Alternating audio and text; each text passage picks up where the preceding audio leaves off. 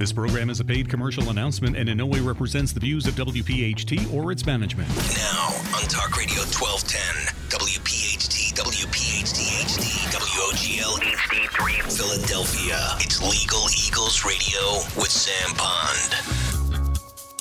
From the courtroom boardroom to Talk Radio 1210, get educated on the law from one of the most powerful attorneys in the country. Legal Eagles Radio with Sam Pond, featuring who's who in the Delaware Valley legal community.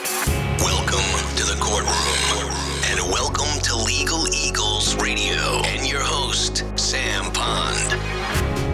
And we welcome everyone in on the final weekend of, of October as we come to you across the state of Pennsylvania in Philadelphia on Talk Radio 1210, WPHT, and in Pittsburgh on your hometown radio station, KDKA. This is Legal Eagles Radio with Sam Pond. It's a mid election special uh, with a panel of very influential special guests who are going to provide some clarity uh, as we go into the midterm elections while finding some balance, Sam, in the words common sense. And I come to you and say uh, a hello to you and welcome in.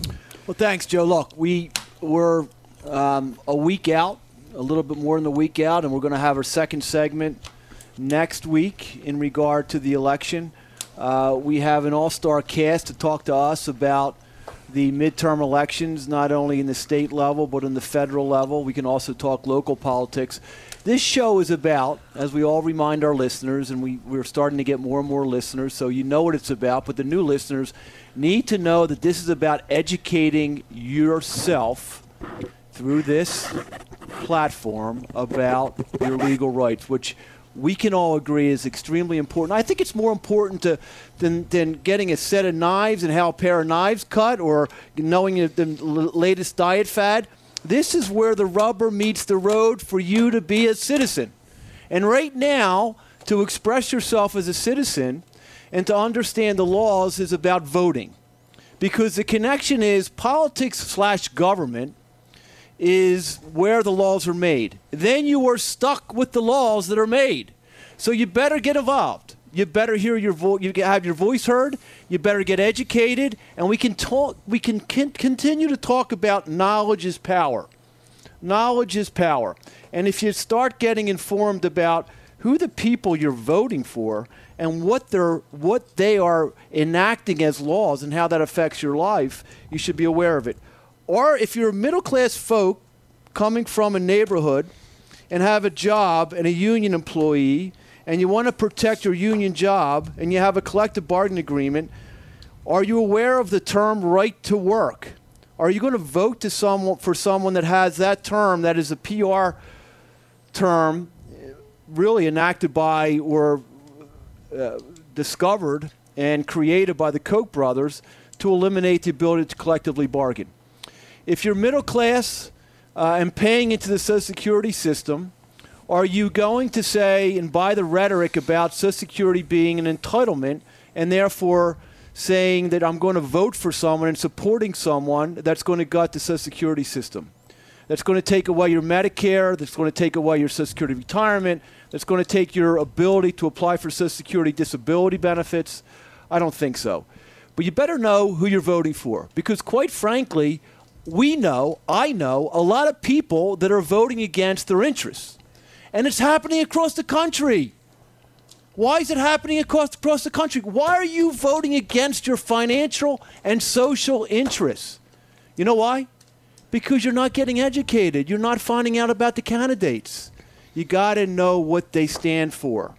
And you just can't be sitting down and, and, not, and, and on your hands and not being a participant in the process. Look, this is how it works, folks. You go out, you vote. The people that you vote for and are elected, and we have three public officials, and, and we have two active public officials here, and we have one ex public official that all understand that they were public servants. What's a public servant? They are there to serve the public. They, you're their boss. You, the voter, you, the citizen, are their boss. You hold them accountable. So, are you going to support someone that supports violence against the press? Are you going to support someone that doesn't come out and say wow, what is going on with these with these pipe bombs? Um, what are you going to do about a bully? Uh, what are you going to do about people lying in office?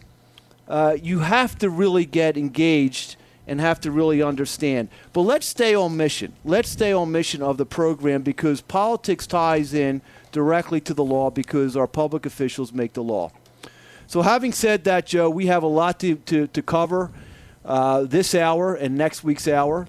And we have experts to talk about the process, about the midterm elections, about their predictions, about the candidates, where everyone is at uh, in the state and the federal um, landscape.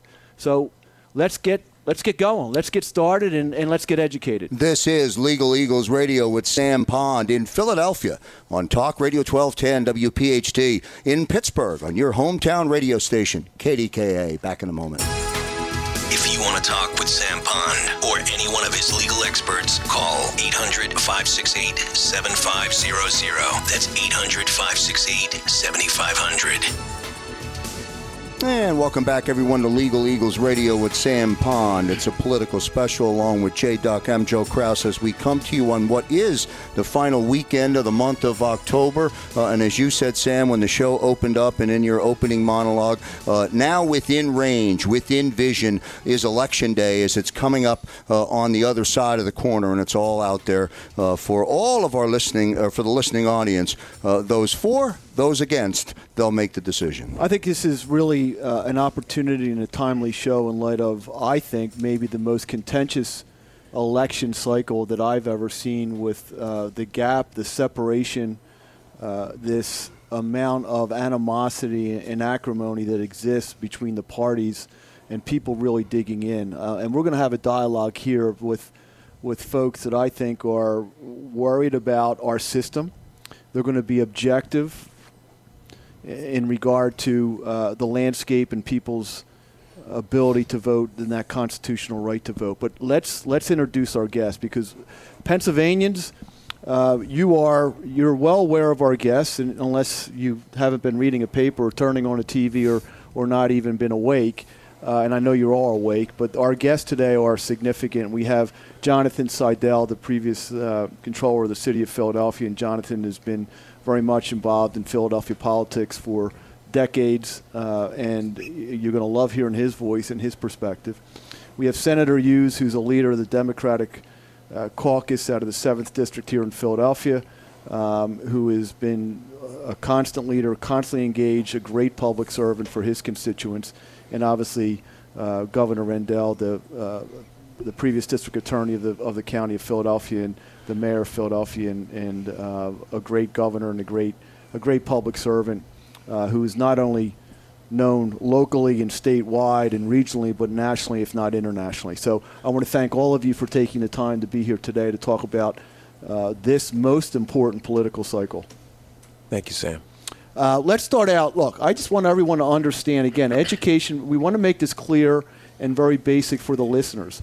We have local politics, we have state politics, and we have federal politics.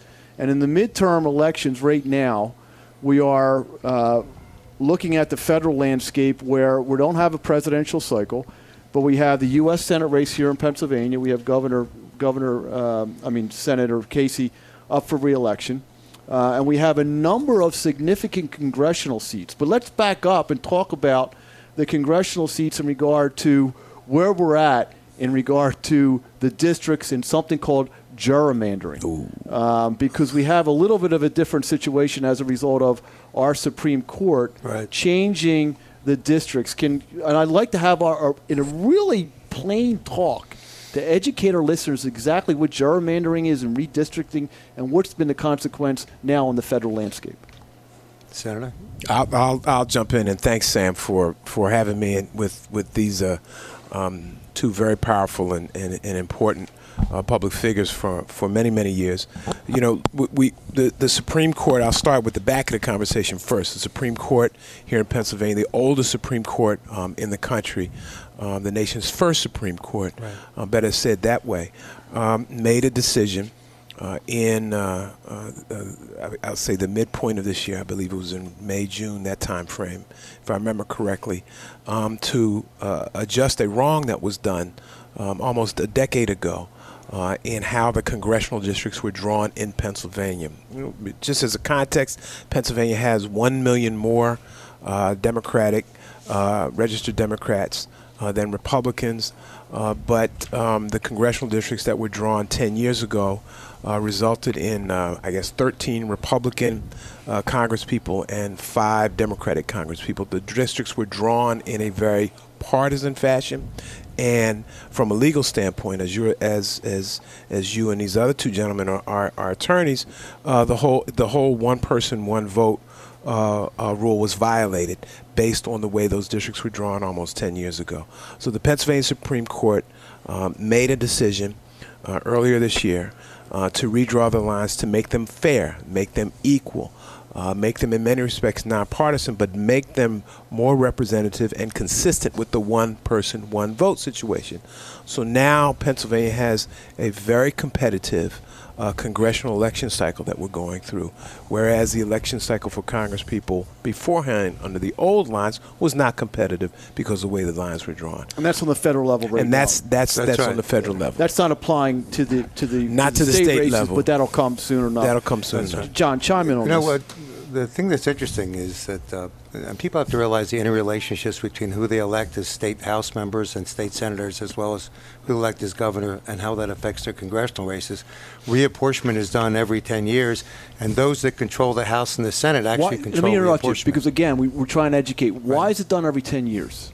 Consensus? Yes, that's Okay. uh, it's our, cent- our our census is done every ten years. So Census, they do they do. I wish there was consensus, but they they do the census every ten years, and then they and they base on reapportionment. The interesting thing about the reapportionment is that if the Republicans control the legislature and the governor, they effectively control the way in which our our congressional races are apportioned. Now, you know, it's one person, one vote, but there's also supposed to be part of the law some sort of commonality of interest. So, mm-hmm. what you see now is Madeleine Dean running in Montgomery County because if you live in Montgomery County, you're going to have the same commonality of interest because you live within that county as before. You know, Congressman Boyle took part of it, you had some other people taking part of it. And if you looked at those districts from 20,000 feet in a plane, it's absolutely amazing how they would draw the lines to keep the, the same amount of people in each district, but there was no relationship between where uh, the end of a congressional district was as compared to the other end. So now we have districts where there's like kinds, uh, uh, like elected officials, and, uh, and a commonality of interest that we can then say, hey, he, she's going to represent Montgomery County. You know, I have I had uh, Brendan Bellotti here do some research for me about gerrymandering, just so everyone understands it. uh, You know, we're looking at this term that came about back in 1812 right. because they started to, to some politicians started to pack districts. Uh, and and it and it the definition is diluting the voting power of the opposing party supporters across many districts, and packing or concentrating the opposing party's voting power in one district to reduce their voting power in another district. Gerrymandering may also be used to help or hinder a particular demographic, such as a political, ethnic, racial, linguistic, religious, or class group. And we've seen that in North Carolina where they divided this on racial lines, and the, United States Supreme Court came out unanimously, very rare, and said this is clearly racially based, it's discriminatory. But what we have when we have gerrymandering is we basically have the politicians telling us how to vote as opposed to voters having the free will to vote, right? I mean, that's really what's happening. Yeah, So we've now got this change that if you look at the new congressional map, based on what the Supreme Court did, and I'm being objective here, bipartisan, it's fair. It looks normal. It makes sense. The other thing looked like uh, this crazy it- it jigsaw was- puzzle it that was didn't make any sense. It. But again, you're packing the district so that despite having a million less voters, you can control the the, the, the the legislative districts for, for both both both on the federal Mm-hmm. level and on the state level. Now we've we've cured it on the state level. Right. What has to happen to, to fix it on the federal? I Well- mean, on on the federal level. What needs to be happened to, to cure it on the state level? Well, the, the, the first thing that has to happen is um, obviously uh, an, ex, an extensive and a strong voter turnout on November 6th, um, which uh, we, we all do better when we're all voting. Okay, the, the country is better, communities are better when more people are engaged in the voting process. So a strong vote on, on, on November 6th is important. Uh, then, as you talked about earlier with the census, uh, Sam, uh, in uh, 2020, um, there'll be an effort to uh, uh, do a census, which is a count of every uh, person in the United States of America. Every person in the United States of America uh, gets counted. And then um, in 2021, um, we'll go about redrawing the lines at the legislative level. Now, at the legislative level in Harrisburg, we have a commission and the commission is represented by four caucuses. Uh, a representative from each of the four caucuses cannot be can, can it has to be uh, a person that the leaders of each one of the four caucuses in Harrisburg, the House Democrats, House Republicans, Senate Democrats, Senate Republicans, and then the fifth person is chosen by as the chair. The fifth person is chosen by the Pennsylvania Supreme Court. And so that, that person will make, that'll be the commission. The commission will review lines, they will review districts, uh, and then they'll make a determination uh, based on the plans that are submitted to the commission of what the legislative districts look like. But it's based first and foremost on the census. And if we don't have an accurate and this is extremely, extremely important. We've had this conversation privately before. If we don't have an accurate, uh, aggressive, thoughtful count where everybody is pulled in and everybody is counted, then everything that follows from there will be essentially corrupt, will, will not be exact. And that is very problematic because resources are determined based on that. Um, businesses are set up based on uh, census numbers Funding percentages in the budget. fund, funding for, for education or for economic development or whatever.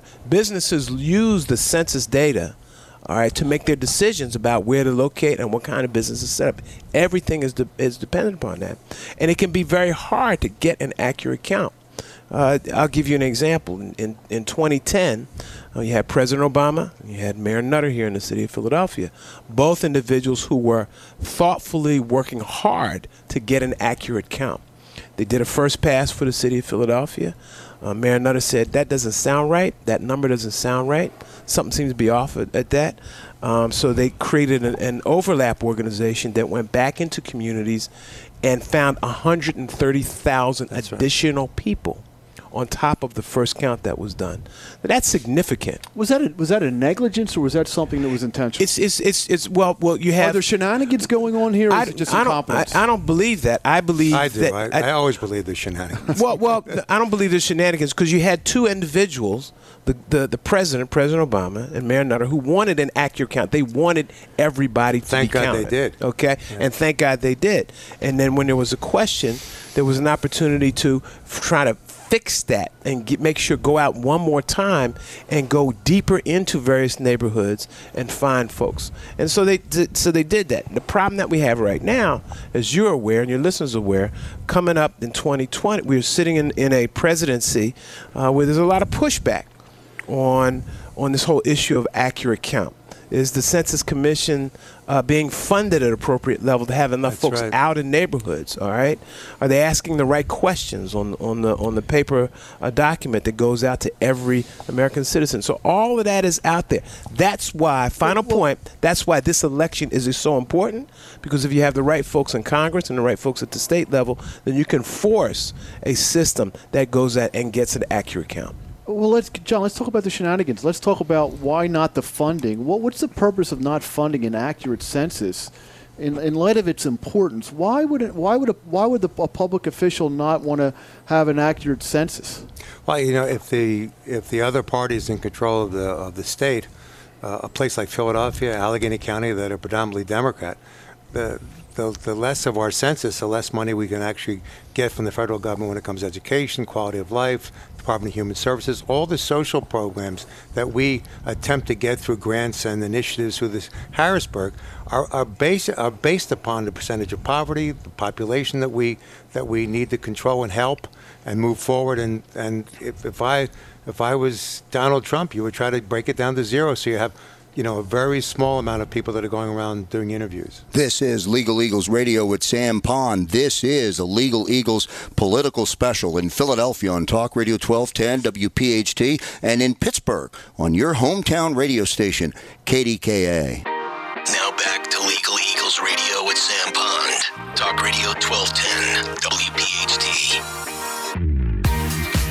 This is Legal Eagles Radio with Sam Pond. This is a Legal Eagles political special in Philadelphia on Talk Radio 1210 WPHT and in Pittsburgh on your hometown radio station KDKA. Well, look, is it is it that's this is the kind of information that our folks, you know, our listeners really need to know about and get educated about, uh, and call their public officials and say, demand, demand, demand that we have an accurate uh, count in the census.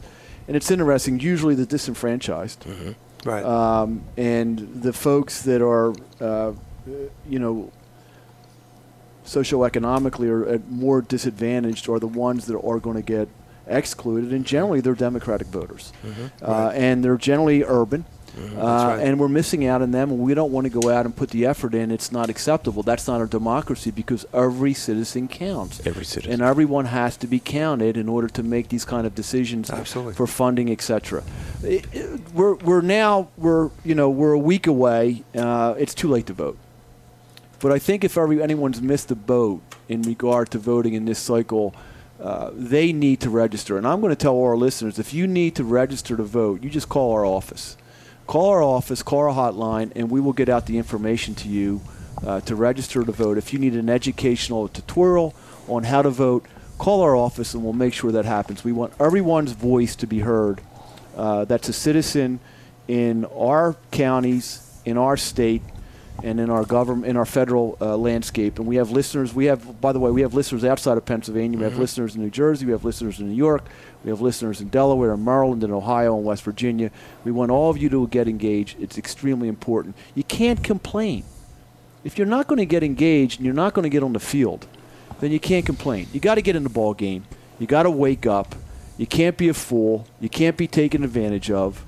You got to get engaged, and uh, we're trying to help you get engaged. So let's let's continue the con. Joe Doc, you have one? You want to part, get something in here? Yes, Sam. When you opened up, you talked about um, uh, you know individuals voting against their interests. And the last time the governor was on, we talked about, you know, voting with their emotions. Um, and I'm really interested in this conversation about about the, the local and statewide and, at, and federal levels. But l- let's look at it at the presidential level and the electoral college. I mean, you're, you're, you know, people, you know, you get your disenfranchised voters, you get your people that don't think that their vote counts. Right.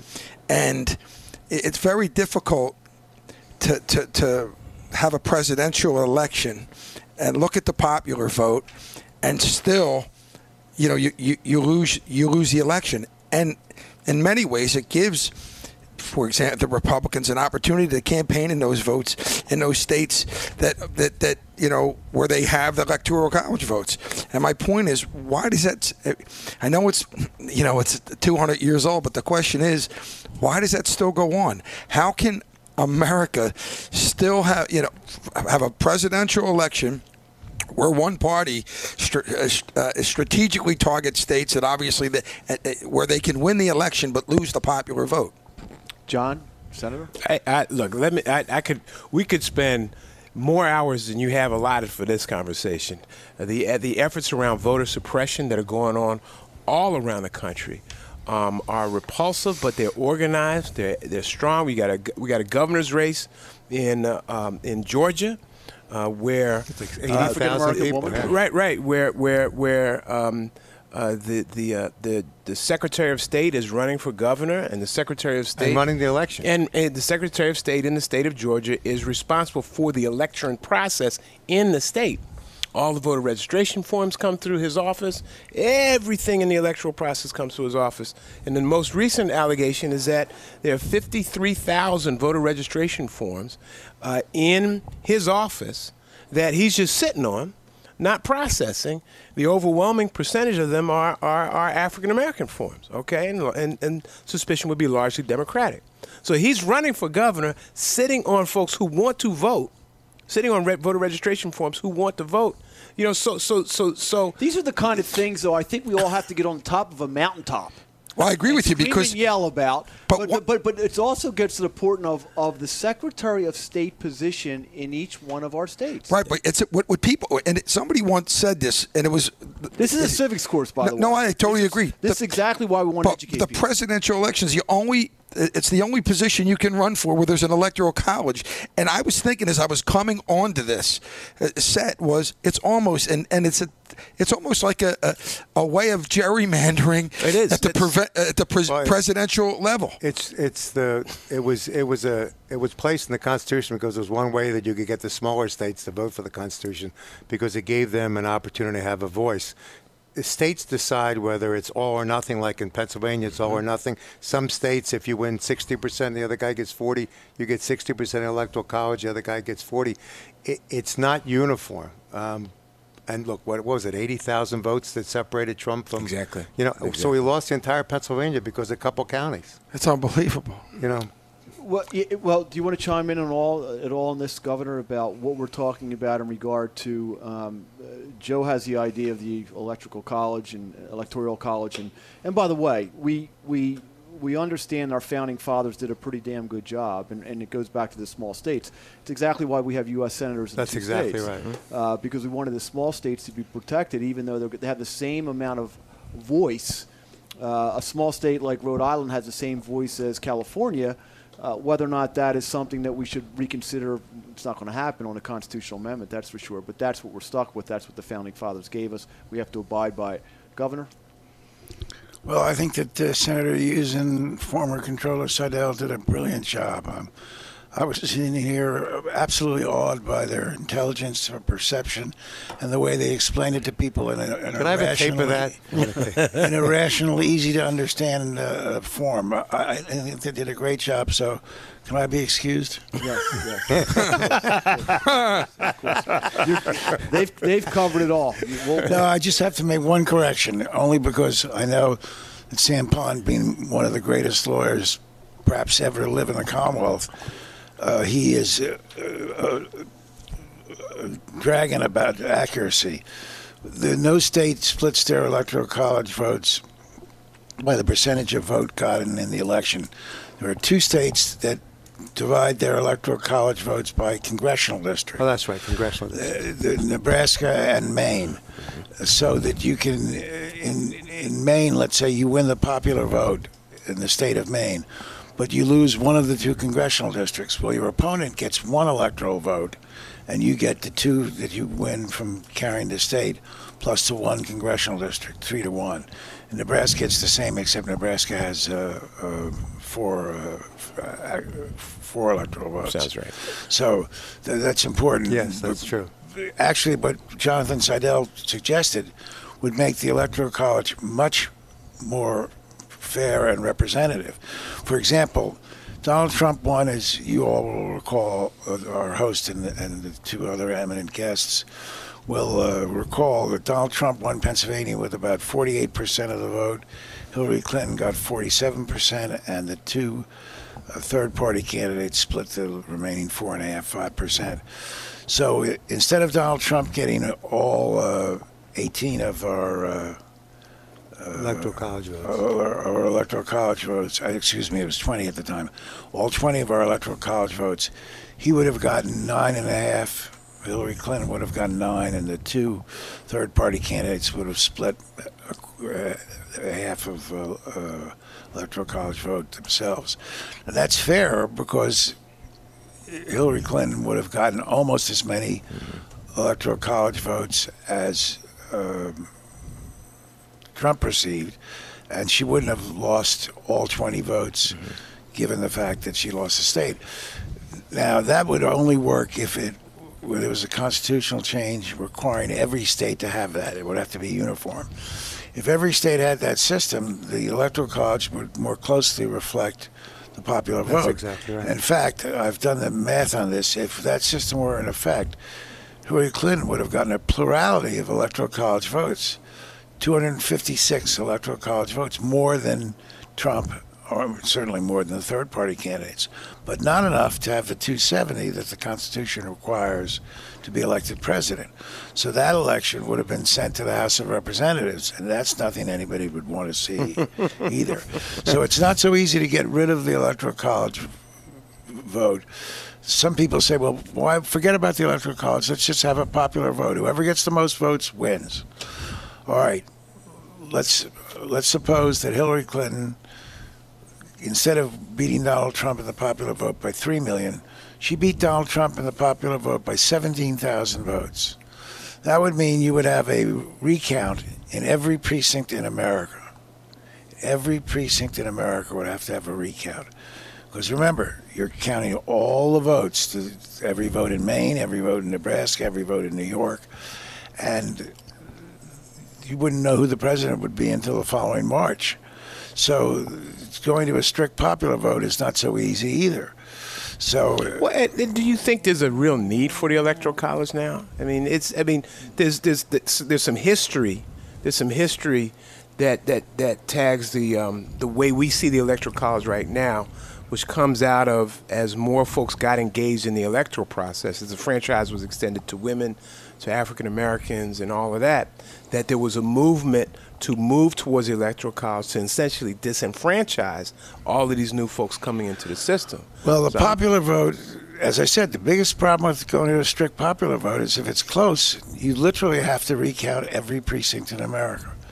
And that would be a horrible fiasco. Can you imagine in the current vitriolic atmosphere having a nationwide recount because one candidate got 17,000 votes out of 68 million more than the other? The electoral college is also supposed to force candidates nationwide to go to areas that they may not normally have gone to because of The, the argument is the argument is that you now have to go to a smaller state that has five electoral college votes or three or whatever. Right. Whereas if it was just a popular vote, you'd concentrate on the big ten or eleven states. But the fallacy of that argument, Jonathan, is as you know today, with some states being certain Republican states. And other states being certain Democratic California. states. Happens already. No one puts TV ads on in California, the That's biggest right. state of all That's right. anymore. All that was set up. It's when we exactly the opposite of the Right. That's right. All It those saves, it actually it saves Governor Rendell a lot of money since he doesn't have to.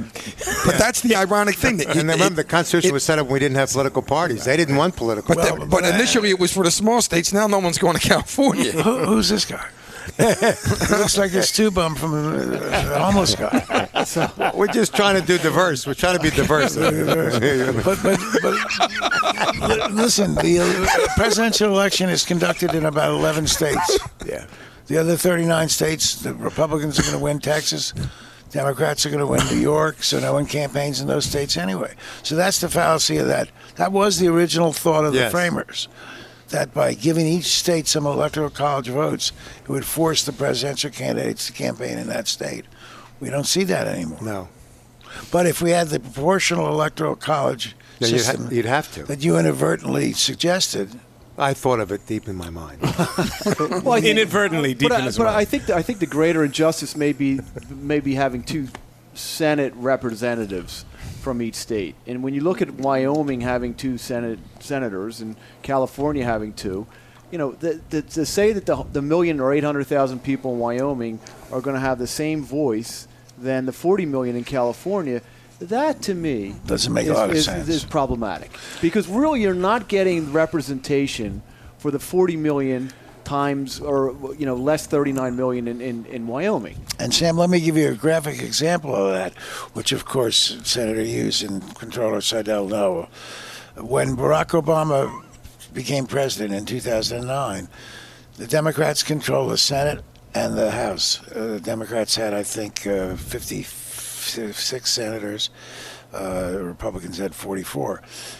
But because of the filibuster rule, 60. you need 60 votes. So in those days, the, the Republican uh, Republicans or anybody could have stopped legislation from happening if 40 senator, 41 senators who represented 17% of the nation's population were against it.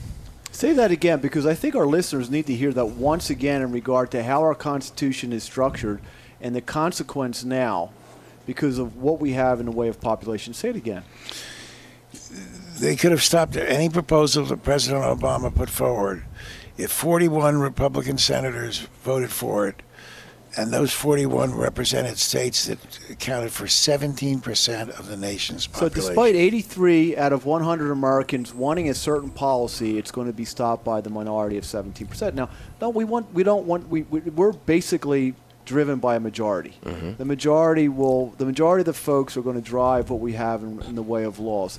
Um, but this But- is this is uh, intriguing.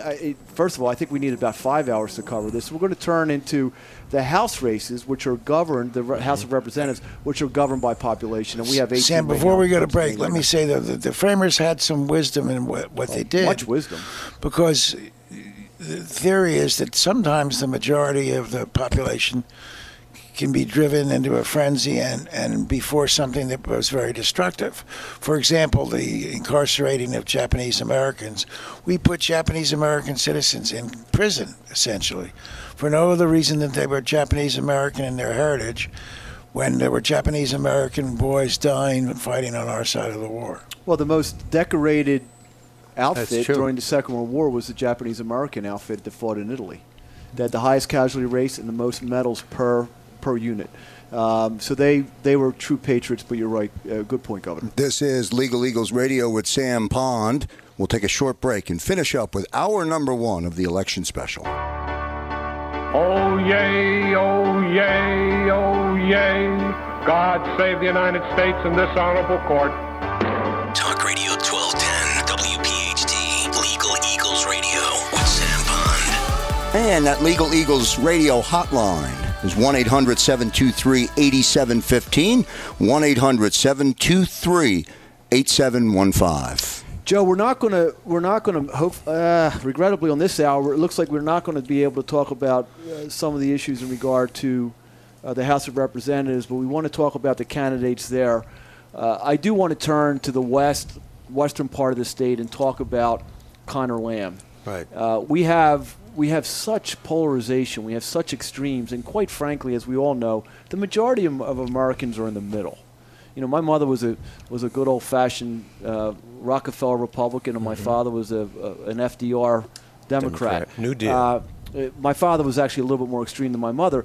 We we want to look at a race, I think, that really talks about uh, someone that's moderating and looking at uh, at all the different issues, both social issues, fiscal issues, um, and that would be Connor Lamb out in the West. Uh, Governor, w- what did Connor do? That district went for Trump big. Um, it was before, I think the, the, the, the special election was before we have Right. the Redistricting. redistricting. Tell us about that race and your impressions of it. Yeah, Donald Trump won that district by 11 points over Hillary Clinton, and Connor Lamb was not given much of a chance when he started out. But Connor Lamb turned out to be a great candidate for the district in the sense that his views reflected the views of the majority of the people who lived in the district.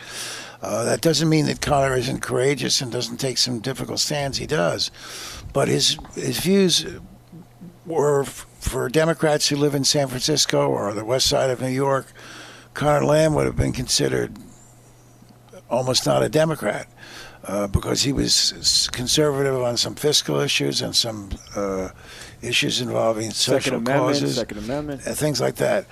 So uh, Democrats would say to me, "Well, why are we giving money to Connor Lamb? He doesn't believe in our values." Well, the answer is both political parties, but certainly we Democrats should reflect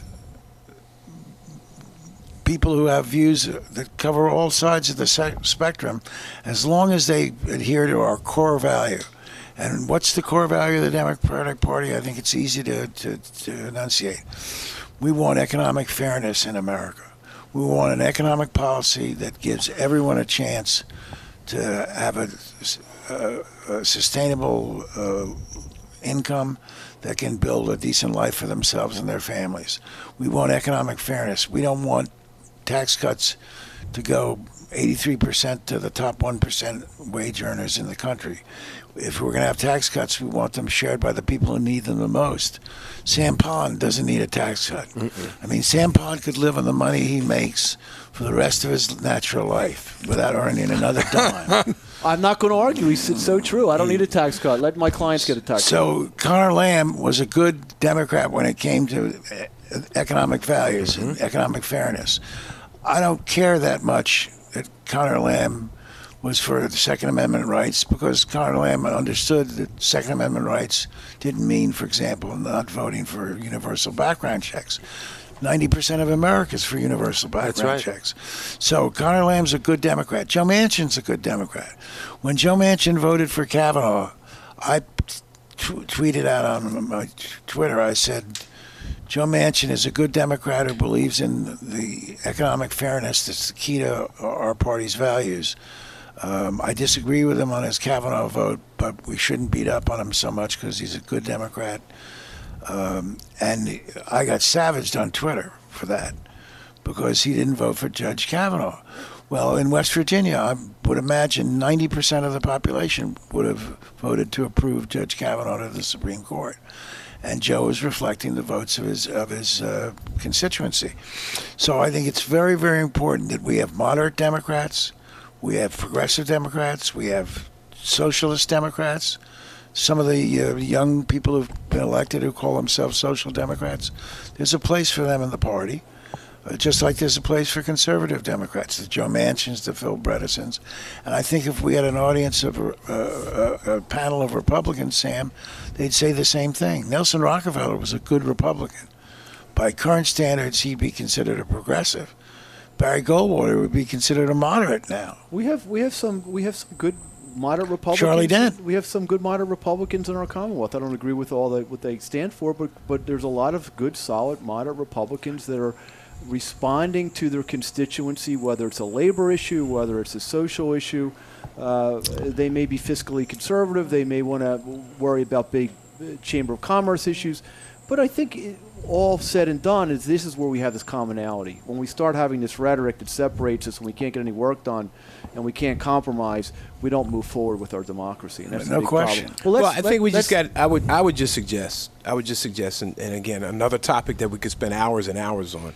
That we need to be really mindful about the extremist conversation on on on on the right and the left. Okay, um, I'm I'm as I'm as progressive as as it comes, um, but there's nothing on on in the progressive space that equates um, as as destructive as um, the extreme extremities of the of the right side of the conversation. And there's, there's there's no there's no justification for what happened in Charlottesville. There's no justification for uh, um, what we see what we're experiencing right now as we speak with this um, pipe uh, bomb, pipe bomb conversation. But let me just interject, Vince, to say that we can't claim that that's all on the right. For example, you will recall it was a progressive Democrat who took a semi automatic pistol and shot up the Republican softball practice. And he was every bit as I, I, sane. I don't. I don't. but- I don't think that's the issue, though. I think that what the issue is It's a and I- policy and you- you- You, conversation. you can have. You, you can Right. speak for yourself, Senator. I think the issue is what's our response to it. What's our response? No, our to, response is, what's, uh, what's our response to having an assault on a reporter, which is a felony, as opposed to saying we're not going to get violent. What are we telling our citizens? What are we telling our kids? We're not condoning pipe bombs. No, it's zero tolerance for pipe Right. bombs. It's zero But tolerance for Sam, assaulting We are not without clean hands. Maxine Waters says it's okay to go and find uh, Republican politicians that we disagree with and demonstrate outside their house, to yell at them in restaurants till they can't have a meal with their family. That's wrong. That's the type of vitriol that is tearing this country apart. And and I and, and, and, and I'm going to say that I think there's a there's there's guilt on both sides. I happen to agree with the senator. I think there's a little bit more guilt on what we're hearing from the very top leader of this party Because they don't recognize there's a problem. We but the, do. The, the, the tone, the words, the conversation is not acceptable for a public official And our leadership denounced whether it's whether it's defendant. By the way, This is being you can you can talk about the press. The press is holding public officials accountable. They hold me accountable as a private citizen, but a private citizen that has a lot of exposure. Be that as it may, the bottom line is we can't have someone at the very top, the very top, allowing certain language to permeate throughout our society. Because guess what? It inflames both sides. Yeah, and the Republican Party, obviously, Because he's got the biggest bully pulpit. You're referring to President Trump, and the Yes. Republican Party deserves blame because when President Trump says something stupid like blaming the pipe bombs on the media, no one in the Republican Party stands up and says no. That's the problem. No. Guess why? Because he is the party. And right now, that's going to end this sec- this segment of our two hours. I uh, love Maxine Waters. I just want to be real clear about Oh, so do I, but she's wrong. thi- thi- this Nah, the- I don't know about all Gentlemen, that. People gentlemen, do not go to people's houses and demonstrate with their kids inside and call them all sorts All right, of I'm going to separate. But go to your go to she your didn't res- she didn't wait say go to your of res- go to your did respective corners. Go to your She did say respective corners, and we'll be back next week. And you can come out and meet in the middle of the ring, and we'll continue the conversation. Legal Eagles Radio with Sam Pond, a Legal Eagles political special in Philadelphia on Talk Radio 1210 WPHT, in Pittsburgh on your hometown radio station, KDKA. This program is a paid commercial announcement and in no way represents the views of WPHT or its management.